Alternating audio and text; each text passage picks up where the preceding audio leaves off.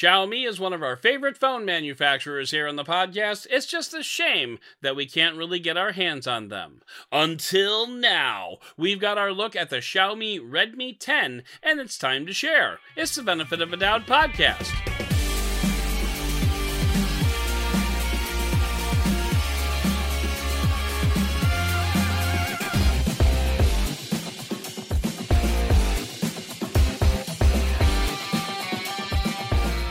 Hello and welcome to the Benefit of a Doubt podcast. I'm your host, Adam Dowd, and this week we're taking a look at the Redmi 10. It's a decidedly budget phone, but it's a great value if you can embrace MIUI 12.5, that is. It's our first review device from Xiaomi, and we sincerely hope it's not our last.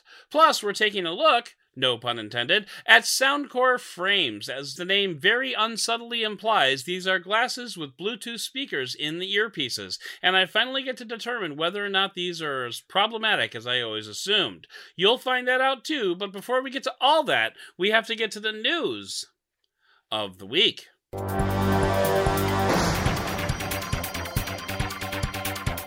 Two weeks ago, Cliff and I talked about the Google Pixel 6, and the funny thing is, I was specifically asked about the fingerprint sensor. At the time, I said it was okay or about as okay as any other in display fingerprint sensor I've ever used is, and I stand by that. At this point, I've had two Pixel 6s in my possession a review unit and a retail unit, and they're both just okay. In screen fingerprint sensors have gotten better, but they're no better than any physical sensor, but they are a lot better than the pieces of crap that Apple puts on their iPads. Sorry, little tangent there. Anyway, some people have found that the fingerprint sensor is slow, and yeah, it's a little slow. Well, according to Google, that's a feature, not a bug. You see, the Google Pixel 6 really wants to make sure that you are who your fingerprint says you are, so it's being extra cautious before allowing you to enter your phone. According to a tweet by Google, because, by the way, we live in a world where press releases are delivered 256 characters at a time now. Yay. But according to Google, quote, the Pixel 6 fingerprint sensor utilizes enhanced security algorithms. In some instances, these added protections can take longer to verify or require more direct contact with the sensor. And you don't have to read into it too far to see that Google is justifying its less than awesome fingerprint sensor while at the same time implying that other fingerprint sensors do not use enhanced security algorithms, quote unquote. Of course, Google could have said, look, this is the first time we put a fingerprint sensor into the screen, and it's going to take us a minute to figure this out. But instead, they imply that all other fingerprint sensors are less secure, and you're too impatient. Not a great look. Oh, and speaking of the fingerprint sensor, just in case you needed another reason to crap on it some more, some reports are coming out on Reddit, which, yeah, okay, Reddit's not the most reliable source of information, but there you go. Anyway, multiple users on Reddit have reported that if you let your Pixel 6's battery drain all the way to zero, the fingerprint sensor stops working. And I know what you're thinking. You're thinking, how much scotch can a fat man drink in one sitting without pissing himself? And the answer is approximately 400 milliliters or so. But you might also be thinking, if the battery dies, the whole phone stops working. Duh, it's a phone. Right. But the rest of the phone works again after you plug it in. The fingerprint sensor? Not so much. In fact, it seems the only way to fix this issue is by factory resetting the device, which is honestly not a big deal for people like me who reset phones like they're candy. That doesn't make a lot of sense in retrospect, but I really need to have a talk with my scriptwriter which is also me. Is this getting weird? What was I saying? Oh, right. But factory resetting your phone is muy no bueno for normals. Google already has a bug tracker in progress for this one, and no, dear listener, I did not drain my own Pixel 6 to find out if this was a thing. Yes, I reset my phone often, but not so much that I want to do it voluntarily. Meantime, don't let your Pixel 6 die, you know, just in case. This week saw the announcement of the Microsoft Surface Chromebook. I mean, the Microsoft Surface Chromebook. Damn it! I mean, the Microsoft Surface Laptop SE. This is the first 16 by 9 aspect ratio seen on a Surface in seven years, so that's exciting. And the resolution comes in at a measly 1366 by 768, and just ew. But you do get the same keyboard and trackpad built into the Surface Go, so there's that. The only real change is the plastic body. And it's built with normal screws, so it'll be easy for schools and IT departments to maintain, all of which is great. Well, except for the screen part, but anyway. Plus, this laptop comes in at just $249, which is definitely Chromebook competitor territory. Of course, with that price point comes other compromises, including a Celeron processor, 4 gigabytes of RAM, and a 1 megapixel camera. One one megapixel camera capable of 720 resolution. The Verge calls it good enough for teams. I guess. Microsoft also announced that we'll be seeing Windows 11 SE laptops coming from the likes of Dell, Asus, Lenovo, HP, and more. So, yeah, Microsoft is attacking Chromebooks hardcore here. Windows 11 SE itself takes a different approach than its previous Windows 10S approach, no longer locking app selection to those in the App Store. Apps like Chrome and Zoom will be available at IT's discretion, but we don't have a full list of Windows 11 SE approved apps yet. Regardless, this is good news, and we'll have to wait and see how this approach takes on or fails to take on Chromebooks in any meaningful way. I'd say Google has the market pretty well cornered at the moment, so it's going to be an uphill battle for sure. In a victory for right to repair enthusiasts, Apple is backing off a stance that previously made iPhone 13s very hard to repair. It seems when you replace the screen on an iPhone 13, you also had to transfer over a microcontroller from the broken screen onto the new screen. Otherwise, Face ID just wouldn't work. Of course, we're in a pandemic, so it doesn't work that well anyway. Regardless, Apple plans to release a software update that will no longer require that microcontroller transfer, which makes the iPhone much more repairable when the update comes out. Of course, we don't have a timeline for that, and you might be wondering how a software update will fix that. It's a very good question. It's because Apple approved repair shops already have a software tool that allows them to swap screens and re enable Face ID. Oh, isn't that nice? Yeah dick move, Apple. So this isn't really a victory for the right to repair so much as it's giving people back what A has been available all along, but only to the Apple chosen ones, and B should have been available to anyone before. I mean, it's nice that Apple is undicking itself for our benefit, but it sucks that they were dicks in the first place. This week, YouTube announced that it was removing dislike accounts from videos in an effort to combat harassment and, air quotes, dislike attacks. The metrics will still be there for creators. For example, I can still see how many people have disliked my videos, and trust me, people, I get it. I'm a much better podcaster than I am a YouTube creator. Anyway, so you'll still be able to dislike my videos, but you won't know how many other people also dislike them. You may be alone in your convictions, or you might be one of thousands who all hate me. Again, totally get that. Some creators have expressed misgivings here, and I gotta say, I'm not really sure why. Personally, I'm for it. It's a lot easier to see that a thousand people have disliked the video and then pile on than it is to independently decide, hey, this guy sucks at YouTube. Once again, and I can't emphasize this enough, I get it. So, will this lead to overall health on the platform? I doubt it. With the exception of my channel, where the commenters seem pretty decent, YouTube commenters are basically a skin of evil, and no amount of feature revision will change that. But as for this change, I'm perfectly fine with it. Speaking of changes in policy, The Verge made a big to do about updating its policy for accepting information on background. Basically, what on background means is someone in the know will give you official information about something, but that information won't be attributable to a specific person. For example, you might contact someone at the EPA about vehicle exhaust, and rather than an official spokesman giving you an official statement, you might get some cubicle smurf who works there to give you some information to help flesh out your story. It's really only reportable if you can find a second official source to back up the on background stuff. In short, short. Sometimes it's helpful, but often it's really just annoying. Lately, though, some companies have been taking a few things for granted. They'll offer up information on background without asking permission, and the thing is, on background and off the record information should be disclosed and agreed upon ahead of time. Like, if I were to say to you, hey, off the record, I'm going to launch a brand new smartphone operating system called Android because it sounds like Dowd. Anyway, if I were to drop that bombshell on a reporter, they'd be like, whoa, that's amazing, but I can't write about it? Rather, if I go and say, hey, can I tell you something off the record? And they're like, yeah, sure, that's fine. Go right ahead. And then I drop that news, and it's like, oh, wow, that sounds fascinating. Can't wait to write about it. But The Verge lists off a number of occasions where some information was offered on background, but it clearly should not have been. So The Verge is clearing stuff up and telling everyone look, if you tell us something is on background, that's cool. But first, you're going to have to tell us why it's on background so that we can tell our readers why it's on background. And second, we're going to have to agree to it being on background in the first place. Cool? Cool.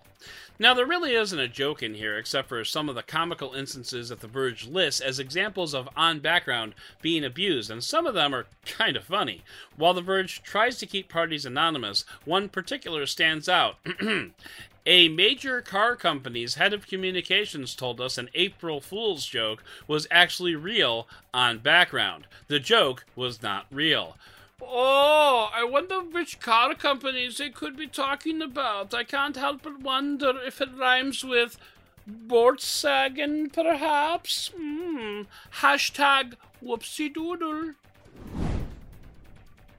There's been a lot of talk about private companies delivering satellites and, in some cases, people to orbit, and another company wants to join the fray, but in a decidedly different fashion. Spin Launch is a company based in New Mexico that wants to launch satellites from a vertical centrifuge that will propel satellites up to 5,000 miles per hour before being released through a cylinder that is taller than the Statue of Liberty. And yeah, that, that's a way to do it. Objects in the accelerator will experience g forces up to 10,000 g's, and for reference, a human can stay alive up to about 10 or 12 g's.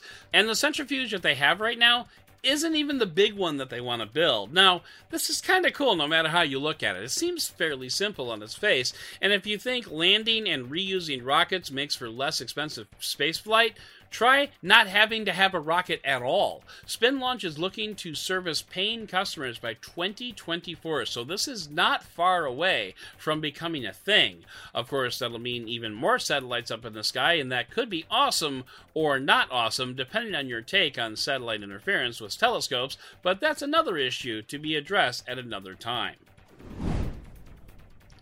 Hey, do you remember MoviePass? That was a subscription service that let you go to as many movies as you wanted for like $10 a month. Actually, do you remember movie theaters? Those were those big dark rooms with sticky floors and giant TV things that would show you movies while you ate $7 popcorn. Anyway, MoviePass might be making a comeback as Stacy Spikes, one of the original co-founders, has successfully bought the company back from bankruptcy. You see, back in 2018, MoviePass wanted to drop the price at $10 a month and Spikes protested, then he got fired. Now he's hoping to bring the service back, but he's facing a lot of obstacles to do so. First and foremost, there's a, you know, kind of a pandemic, which is not over, by the way, people. Hashtag booster shot. Getting people to go back to theaters might be a challenge since ticket sales are down 70% from this time in 2019. The second is that the success of MoviePass showed theater companies like AMC that subscription services can work when they're priced well, which is why AMC and I believe a few others launched their own services since then. So, will MoviePass 2.0 be more successful? Possibly, but it has a long hill to climb to get even close to being back. Here's a PSA. You know how sometimes you get a hankering to watch Robocop, but it turns out Robocop isn't streaming anywhere unless you want to buy Robocop? And let's be honest, do you really want to be the guy who buys Robocop? Really? Okay, yes, I am the guy who bought Robocop, but it was $5, so leave me alone. Anyway, let's say you want to watch Robocop, but it's more expensive than that, and I can tell you Robocop is about $7 worth of movie, maybe 8 but it's if it's being sold for like 19.95, then you're not going to want to pay $20 for Robocop. Well, a new update to Google TV will let you add Robocop to your watch list, and you'll actually get a notification once Robocop becomes free to stream somewhere, which is really cool for all those Robocop fans out there. But this service works for more than just Robocop, it works for any movie. So go ahead and load up the watch list, and while you wait for all those movies to become available to watch for free, may I recommend perhaps paying $5 to pick up Robocop? There's a link in the show notes, and you know you want it. And by the way, speaking of the show notes, don't forget to subscribe to the Benefit of a Doubt newsletter, which includes the show notes and links to all the stories that I talk about. And you can do that by visiting bit.ly slash BOTD news or just clicking on the link in my Twitter profile at Dead Technology. Last week's newsletter was actually on time, if you can believe it, so head on over to bit.ly slash BOTD news to subscribe. Once again, that's bit.ly slash BOTD news, all lowercase letters, and I'll see you on the newsletter. And finally, this week saw Disney Plus Day, which is the anniversary of the release of Disney Plus. Right off the bat came the release of Shang-Chi and the Legend of the Ten Rings, very good movie, but I'm a sucker for martial arts movies. But Disney also released an upcoming slate of teasers and show announcements, including Obi Wan Kenobi, Agatha, House of Harkness, and more. There were a ton of announcements, and it's genuinely hard to say which I'm most excited about. There are a ton of things coming to Disney Plus, so you can be sure the money making machine is running at full speed, and I kind of wish we'd gotten more solid dates on some projects like Obi Wan Kenobi, but all we get are vague, sometime in 2022. So I guess here's to 2022 and hurry the hell up.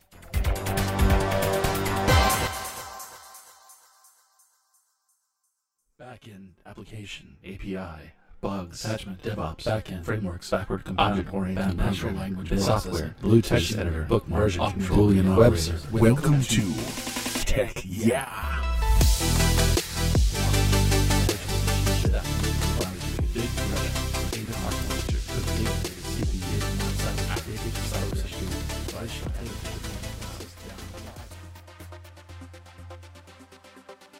This week for Tech Yeah, we're taking a look at the Soundcore frames. These are, as you might expect, glasses with Bluetooth speakers in the frames. The arms are touch sensitive, so you can control playback and volume and answering calls, and we'll get to all that in a bit. But first, let's start off with the design. The frames come in three parts. There are two arms and then the glasses part. The arms stick into the glasses part and can be removed. What's nice about this is that you have different glasses for different situations.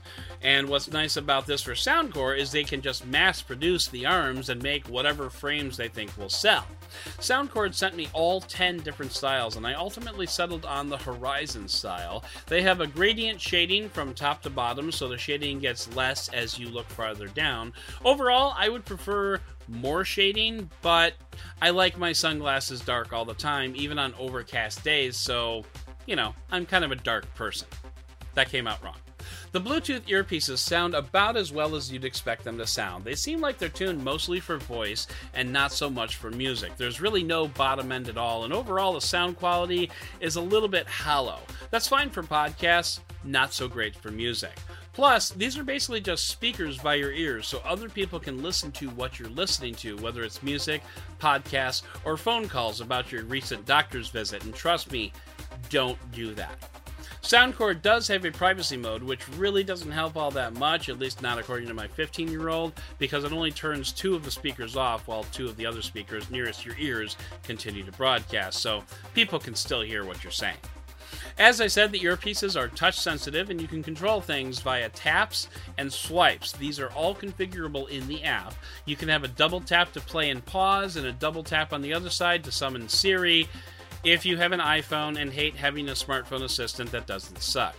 By far, my favorite gestures are the swipes forward and back to skip forward and back and to turn volume up and down. It's so intuitive and works so much better than most of the touches I use on other earbuds. I kind of love it. One tricky part are the touch targets for the taps. They're somewhere on the earpieces, but I can never seem to find them on the first try. I've actually taken to tapping with two fingers just to have a better shot at them. It's not awesome, but they're also on the side of your head, so it's not like they can put a dot or something where you're supposed to tap them.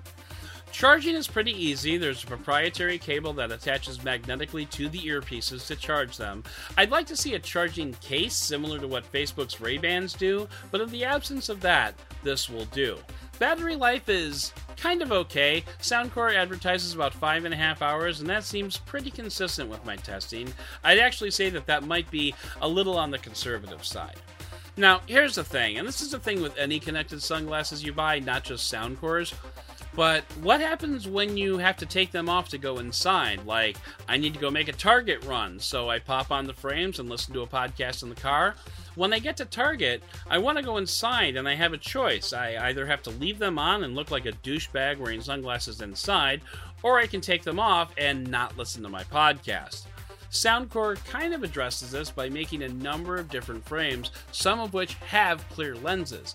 But it's not exactly easy to swap between the lenses nor to store them when they're not in use. I actually went to an optometrist to see how much it would cost to get a pair of transition bifocal lenses to put into them because, you know, I'm old. But the cost with insurance was like $250, and yeah, I don't need them that badly, especially when the Soundcore frames themselves cost $199. So what I ended up doing was tilting the lenses up and resting them on my head like I'm a teenage girl or something. It wasn't a great look, but I'm also 45, so what do I care? You might care, so Soundcore has not solved this problem, not that I really expected them to. It's unfortunate because if not for this problem, I would definitely be interested in owning a set for myself, and maybe you are interested, and if so, there's a link to them in the show notes, and if you pick up a pair, you'll be helping out the show, and you'll have my thanks. But for now, let's get back to the show.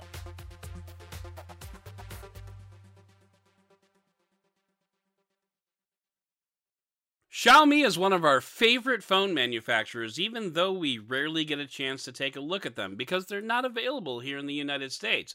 We here at the podcast think that is quite unfortunate, so we were thrilled when Xiaomi reached out to us and asked, Hey, you want to check out the Redmi 10? And I said, Yes, fam.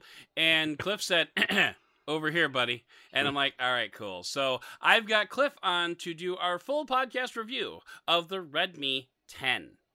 Cliff, how you doing this evening? Afternoon, morning, whatever time it is. I'm not even sure anymore. Yep. Uh, yep. It, it is. It has been one of those weeks. That's all I'll say. But I'm yeah, I'm doing well. Feeling sprite. It's there's something kind of nice about recording in the morning because it There is is. actually. Yeah. There is. So, um, little backstory on this. Cliff is actually the one that uh, managed to wrangle a contact over at Xiaomi, and he said, "So I've got this contact, but the condition is I want the first phone." And I said, "Oh, all right, that's cool. You deserve it." So, um, as it turns out, it was the Redmi 10, and Cliff is here to tell us all about it. So, Cliff, let's just start off with uh, kind of an overall, you know, high level view. How is this phone? How are you digging it? You know, I- I think with with a Xiaomi phone, I have uh, certain expectations, right? I I know I, I'm I'm like 99% positive that it's just going to be a ton of phone for the money because they have a stated, uh, uh, I guess, corporate mandate that they're only going to make uh, five percent profit on their phones. Right. and so you know it's going to be incredibly well priced, and they're going to throw the whole kitchen sink in there uh, as much as they can uh, for uh, you know for what you're getting or for what you're paying. So that's definitely the case uh, with the Redmi 10. You know, I kind of wonder like how that actually shakes out. I wonder if they like build a phone and figure out how much it costs to make and then add 5% or do they like set a target like we want to build a $250 phone what can we shove in there for $225 you know like know, i kind of wonder like I- which way they go on that I really wonder the same thing. What I do know about uh, Xiaomi is that they have a ton of different phones um, that are that are kind of spec in the mid range to lower range. So you know, and they and they have a lot of different uh, brands under the. So they have, uh, which is actually instead of Mi now, it's just called uh, there's Xiaomi branded phones. They have the Redmi series, which is their budget line. They also have the Poco line, and then which is their gaming focused phones and then Yeah. i know they have another one that's that's that's uh, china only and i can't remember the name of it so they have a lot of components um i'm guessing you know that that they're sourcing it at a large scale um Yeah. and, and it's, it's kind of a, a lot of a parts bin of of uh of components to pull from and so i think you know they're starting at where they're just ordering a lot of one thing and so i'm sure that scale really helps um, with pricing Yeah. things you know whether it's a fingerprint sensor or a display um, I've heard I've heard uh, a friend of the podcast Miriam Jawar speak to this, where it's just like, and depending on the market, it can be the same or almost the same device, just branded differently. So Yeah, I'm I'm yeah. sure that helps with it. Yeah. So uh, so now we've got this phone, which is the Redmi 10.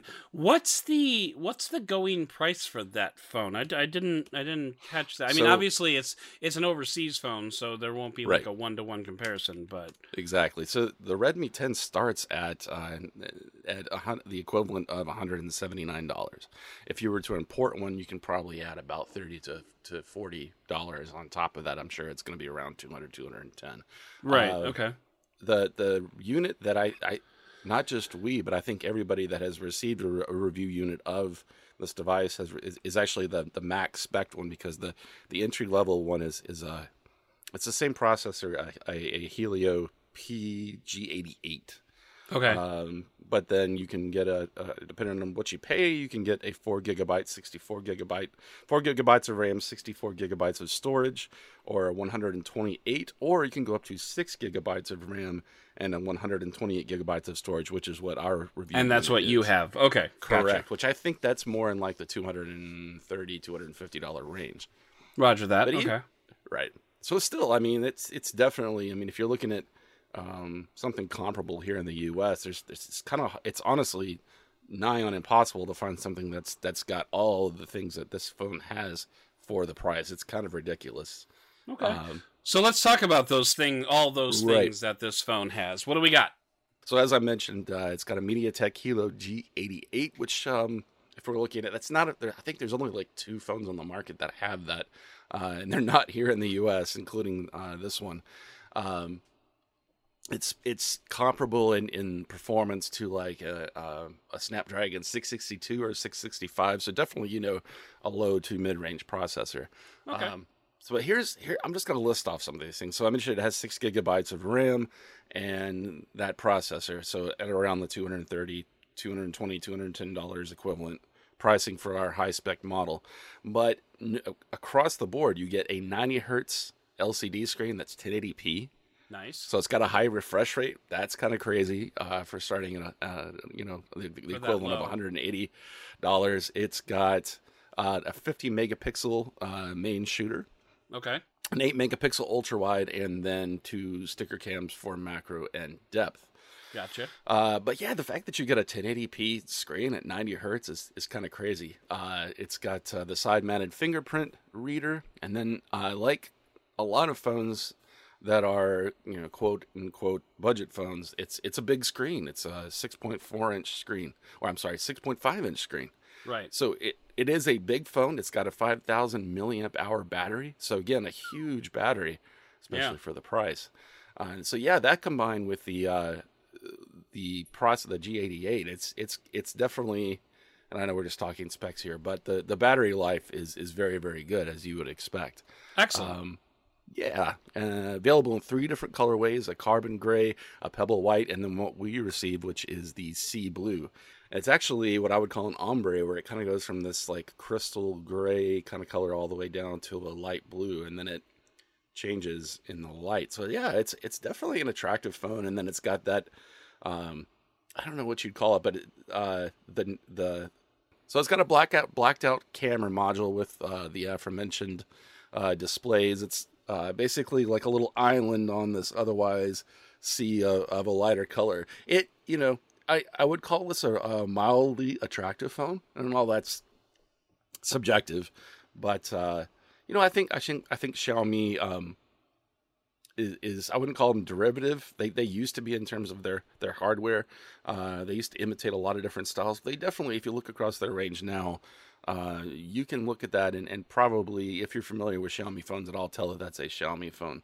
gotcha. And, okay. and so it's right. So even if you look at their their high end stuff it, uh, within the Redmi slash Xiaomi line, there's there's definitely some uh, distinctive design going on there. It does have, as you would probably expect at this price, uh, also a, a headphone jack, which Mm, is okay. nice. USB C, which used to For the not be a commoners. thing. right? USB C, which is nice, uh, rather than the micro USB, which you used to get um, in, in budget phones. yeah. So a, a side mounted. Yes, thank God. A side mounted fingerprint reader. Uh, and it does have micro SD X, XC expansion, which Okay. is really nice. So again, just I mean, but between the relatively high resolution display, the fact that you can get six gigabytes of RAM, uh, a 50 megapixel f over 1.8 uh, main shooter, uh, and the the large display, it's just there, there's a, there's a lot going on with this phone for Yeah. uh, you know not not a lot of Benjamins or Yon Wan or Yeah. whatever you whatever the for the foreign exchange. I think actually this phone the one the one that we have is actually I believe a European spec model, and it has um, because of that I should have mentioned this before. Uh, Google services and the Google Play Store, which Oh, is it does? nice. I Okay. don't- I, think Yeah. that would have made a huge difference in the way I would have, you know, in terms of the way I would have uh, evaluated the phone. So Totally, totally. And speaking of the software, why don't we go ahead and transition on over there? So I understand MIUI was a 12.5 is um so like when you were telling me about the phone, you said it's good as long as you can deal with MIUI 12.5. So let's talk Yeah. about that a little bit. So, for those of you who haven't used MIUI, uh, it's a very popular um, skin or flavor of Android, and MIUI has always had a little bit of uh, Apple going on, and and uh, ever since I've used it, I think I started using it probably seven or eight years ago, and it is slowly. I think with the encouragement of, of Google, become more and more googly, less Apple Okay. esque. Uh, but it's still in there, and that I think that's where I that's what I mean when I say, um, you know, what whether or not you you like using this phone on day to day is is whether or not you can handle some of the design changes that they've made. And I mean, you do have like like a lot of, of phones that come from that area of the world, you have the option of uh, no app launcher uh, or having an app launcher or um or app drawer rather, excuse me. Okay, so they Um, give you the option. That's good. Right, exactly, which they didn't uh, at one point before. Yeah. So, I, you know, for me, I I uh, enjoy having the app drawer. I know you say at this point that you you can go either way. I can, and actually, I, I'm at kind of at the point where I kind of prefer not having an app drawer, just because I've got everything so organized. I don't really need an app drawer, so like I know where everything Right. is. Now that being said, when I use the Pixel, I use the app drawer as much as as as, I don't, you know. So uh, just because you know sometimes it's easier just to like swipe up and you know grab it in the A's or something like that rather than trying to you know. Yeah, it's actually yeah. like like a lot of uh, of uh, Asian flavored versions of of uh, Android. This does have the, the so you can view all of the apps in the app drawer alphabetically organized, or um, I'm sure you can organize it also by the date that they were installed. But then it's got at the top tabs for communication, entertainment, photography. So that if you want to, um, So it does the Apple thing of uh, of sorting out your apps for you and Exactly, hoping that it's right. okay. correct. I personally just never tab over that way. I'm just like, yeah, it's nice, it's there, but Yeah. uh, Yeah. And if I remember right, this yeah, yes, it does. I forgot to mention in the specs, but it's one of those things I'm reminded of once I uh, I'm looking at all the apps that are installed, and there are a lot of, of Xiaomi specific apps. Um, Okay. But it, this actually does have uh, infrared built into it as well, so you can use it as a remote control. Again, Oh, nice. a lot of a lot of stuff in this phone for the money. Yeah. Uh, but I will you don't say get this that very first, often anymore. no, you don't. It's it's and it's usually Asian, uh, not necessarily market phones, but that that come originally uh, from that area of the world that have the the uh, infrared uh, sensor built into it. So Yeah. yeah. it has a and it has just a ton of what I would I guess I would call bloatware. I mean, it had, I was actually surprised at the amount of games that this had. Um, when, uh, installed when I first because that's not something I'm used to with Xiaomi phones, but this is the uh, Angry Birds. I know. well, it wasn't Angry Birds, but it was that it was that kind of it was just like the Candy Crushes and, and that kind of stuff. Do you remember back I- in the it- day when Angry Birds used to be installed on like every phone that you would buy? Oh, absolutely. well, it was because they made a lot of money off of it. That- but yeah, that was a not so much the case now. Yeah. All right. Sorry, I didn't mean to tangent there. That's okay. So I yeah, I, I probably spent a good ten minutes when I when I first uh, moved into this phone, just deleting apps that I personally didn't find useful. Um, now this is not a 5G phone, so if you're using it, I, I should actually talk about this before I go back to the software. In that I'm on Google Fi, I was able to get 4G LTE on what is mostly T-Mobile's network. Uh, So Okay. I wa- actually was able to use it in the U.S. and, it- and it was you know, it was, it was pretty good. It doesn't support all of T-Mobile's bands, but it's enough to make it, especially if you lived in like a, a less rural area than than where I live, I think you'd ha- you'd have a pretty good experience with it overall. It's a low Um, bar, but yeah. okay. So going back to MIUI, there's just certain things that, for me, uh, coming from um, more vanilla flavors of Android or more standard um, things, it's it's a little strange.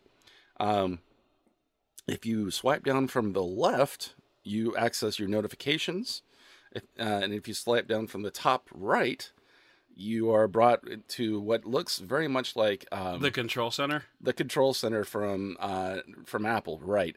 And so that means a lot of white space, a lot of icons swimming in giant circles. One thing I do like is that it, it shows your smart home uh, Oh, cool. uh, connect. What? Yeah, right. uh, Devices, if you would like it uh, to, uh, that's an option. So when I have the muscle memory for swiping down just from the top and, and only having one thing, it took me a little bit uh, of time to get used to that. But I mean, that's okay. It's just, uh, I mean, if you're coming from another Xiaomi device, then then this won't be any surprise. And and I'm Or not gonna Apple say it's device. in this. Right, right. Oh, that's very true. Although with Apple, it's coming up from the bottom, right? no, the control center comes down from the top. Oh, there's something. There's another like oh, it's uh, shortcuts or like things like sharing that are on the bottom on uh, iOS. That's right. Um, so it's it's just again like training your muscle memory to to not do the things that you're used to. Otherwise, it's it's just like any other uh, flavor of Android in that you know if you go to the settings, things are organized in a different way than if you're used to like a Pixel, for example. I I mean I wouldn't say it's that different in in terms of philosophy than what Samsung does with One UI. Okay. Uh, but you know, it can get in your way if it's something that you're not used to. I think it's very, I think it's very excusable um, in a phone that gives you so much in terms of uh, specs for your money. I think it's something that you, you you probably could get used to pretty fast. But you know, MIUI, I- I'll talk about just owning a Xiaomi phone in general. I think when you buy a uh, a phone at this spec, you're probably not expecting, you know, four or five years of security updates. I can't speak to a lot of experience with MIUI. Um, I, I know that anytime you have a MediaTek processor built in, typically you're you're not getting as many like OS level updates. You might continue to get security updates, but MediaTek is not particularly good with uh, supplying uh, driver updates uh, to manufacturers for Okay. a long period of time. But I, I think you could reasonably get two years out of this phone. Um, Yeah, and actually, uh, just FYI, I looked it up while you were talking. Uh, the Xiaomi's website says we release monthly and quarterly security patch updates on Xiaomi devices for at least two years after product listing in the market- marketplace. that that So- sounds about right. And the Redmi, definitely- the Redmi 10 is in that list. So Okay, and and that's that's definitely been my experience so far in the, in the, like the month and a half I've I've had the phone. I actually just got a security update yesterday, so okay, very timely. yeah, it was very So, um, why don't we go ahead and transition on over into the camera then, and we'll talk a little bit about that. There's only really the two cameras to talk about, unless I don't know Right. if you got into a whole lot of macro photography or anything I with did the not. with that two megapixel punching bag there. But uh, yeah, why don't we uh, why don't we talk I about did not the, use the, uh, the the macro sticker cam. I, I will tell you that. Here's what's funny about my experience with this phone, and, and I'll start with the fact that uh, Xiaomi and slash Redmi is is known for having pretty good color science and Hmm. having pretty good cameras um, on a phone, regardless of the price point. Um, Okay. and- and it, I think in a lot of ways, when you're looking at, especially at the high end, they they're a competitor to Apple and Samsung in terms of the of, of the quality of photography that you're getting uh, Okay. out, of, out of their higher end devices. So using this phone, um, what I've my experience was like these photos just look a little washed out and um, that didn't have the dynamic range that I was expecting. And so I will say, you, shooting video, you're not getting much of, of any stabilization. I mean, it's Okay. it's again which about what you would would expect on the video side for the price point. It's not to say that the video uh, looked poor, but it is 30 frames per second at maximum at 1080p, and uh, and so you know it's it doesn't have a whole lot of horsepower to do some of the more advanced processing for like the the the the higher um spit or the higher resolution video Yeah. but so so but here's my experience, right? So I, I thought, well, these photos just look a little washed out and not a lot of dynamic range. And I used Google Photos, so they were uploaded into my personal cloud of photos. And then I looked at it on a different phone, a high end phone. I think it was my one of my Pixels or something Okay. like that. Maybe my Samsung. And I'm like, actually, these photos look really good. They just don't. so it, it turns out that, in my opinion, the camera is actually more capable than, Than the screen. phone. Let's right exactly. The the display can actually show you. Okay. And that's so that's you don't see that often. no, no, exactly. I was pleasantly surprised. So if you're you're gonna actually be more pleased with your photos if you look at them online, or if uh, the people that you're sending them to, like just say you're sending pictures of your daughter to to grandma, she'll probably enjoy the photos more than you'll you'll enjoy them on the screen. I think that just speaks to uh, Xiaomi's uh, or Redmi's innate prowess with uh, using what is probably not a very expensive uh, sensor. I think this is. I don't even think this is a Samsung sensor. I, but uh, that the photos can can look better than the display is Yeah, capable yeah. of showing. So yeah, I I was was pleasantly surprised with the camera, and I think for most people, you're going to get uh, very usable results out of it. Kind of like the very definition of the phone shooting itself in the foot when it's like, oh, these pictures are terrible. Oh, actually, no, they're pretty good. So that's These that is pictures kind are of better and than the phone. I remember I remember you actually telling me about that like early on in the review process, and uh, so I kind of forgot about that. So I'm glad you brought it up because I wouldn't have remembered it. So, um, all right, what about like uh, have you had a chance to do like a lot of low light or a- any action photos of the kid running up and down the street or anything like that? So what? Okay. So I, so I got my daughter a, a scooter, just and this is Okay. like an electric scooter. This is powered by foot, and and so I think it this it all goes back to about what you would expect for a phone of this price, and that it's definitely going to give you uh, better photos of uh, well lit situations and uh, Sure. predictable predictable subject matter. So yes, when things are um, in less than than perfect light, if you've got somebody in motion, it's it's definitely not the worst camera I've ever used for uh, photography in low light. The video is absolutely horrible in low light. They definitely um, Okay. I don't know. I, I can't speak to whether that's the hardware uh, or the software side. Like if it could be improved with um, you know more advanced uh, processing or better hardware on the inside. But uh, Gotcha. yeah. Um, but yeah, very very usable pictures in in fair to to good light. Um, action photos not really so much. Uh, what I what I think this this camera set is is, uh, is set up for. I, I do like uh, Xiaomi's. In fact, it's been a while since I've used it, but I'm going to bring it up here. I do like Xiaomi's uh, camera software though Yeah. What do you like about it? it's it's everything is it's actually it kind of reminds me a lot of of uh, what Google does with their in, in that it's very much uh, fire and forget, uh, but you've got easy access uh, to your different modes just with a, a swipe to the left or the right of the menu down below.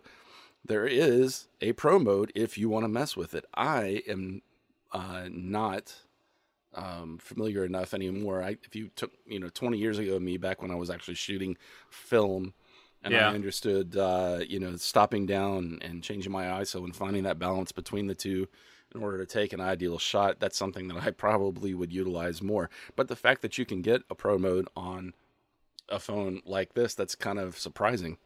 Yeah, that is admittedly a weakness on this podcast. so, Well, but I, you know, I, and I, I don't know how many. What you're talking about? Somebody that that, that knows that how to use the pro mode, what, Right. It, right. Yeah, You know, if I- this podcast ever gets to a point where we can like hire somebody, the first thing I'm going to hire is somebody who knows how to use pro mode on a on a phone Right. camera. it is something that I would like to to Actually, no. into. I should say the first thing I'll do is pay you, and then the second thing I'll do is hire somebody who knows how to use a pro mode. anyway, So so it's very easy to jump into the the, the camera software and uh, get a usable photo without having to fiddle, fiddle with a bunch of modes before you get to where you want to be. It's it's it's good at that the the Apple um, style shooting, which is just which is just uh, boot up the, the camera and then start taking pictures, and then it kind of figures out the rest for you, and then Yeah. you can jump down into. Uh, I mean, you can easily switch between photo and portrait and video, and then the pro mode, uh, and that's that's what I was discussing when I when I say how I like it because it's just using your thumb to swipe back and forth, Yeah. and and Very everything is iPhone-y. readily apparent. Also, MIUI definitely is. Um, so sometimes what you what you get with uh, Android software that, that with people that aren't with developed by people that aren't uh, native speaking or that's not their first language is, is English. You get sort of the, the poor translations for certain things, and MIUI definitely used to be that way.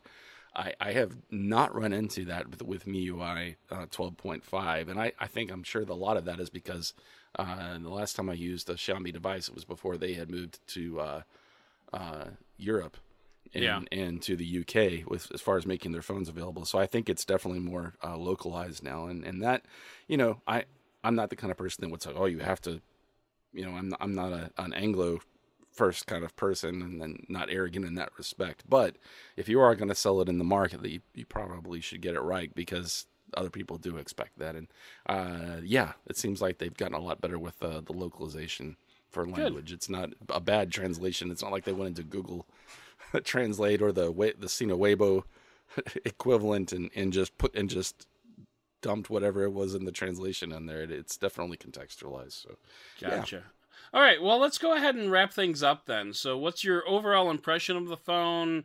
Um, are you happy with the price? Are you happy with the, you know, overall? Just uh, hit me with it. Yeah, I think with with this being the entry level to uh, the Redmi line, it's got an ama- it's an amazing value proposition. The the amount of stuff that you get in this phone for the money is not something that you can find an equivalent for in our market. I just it, it's it's hard to beat, and uh, I I can't speak to how the the four gigabytes uh, of RAM version of this would perform as I've only used the six gigabytes of RAM model, but at 180 bucks, I think it would would be more than acceptable. And if anything, this just makes me want uh, to get Xiaomi phones here in the United States because I think I think they could really shake up our market.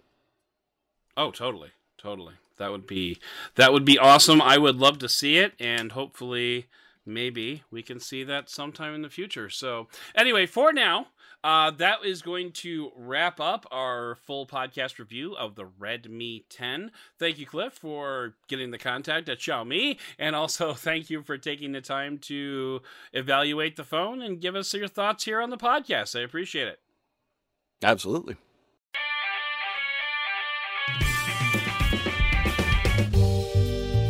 So that's going to do it for this episode of the podcast. Please consider subscribing to this podcast if you enjoyed it. And if you really enjoyed it, I would love it if you would write a review for the show. You can write to the show by emailing host at benefitofadoubt.com or by visiting benefitofadoubt.com slash contact. I'd like to thank co-producer Cliff for chatting about the Redmi 10 and for all his hard work behind the scenes. But most of all, and as always, I'd like to thank you for listening and for giving me the benefit of the doubt.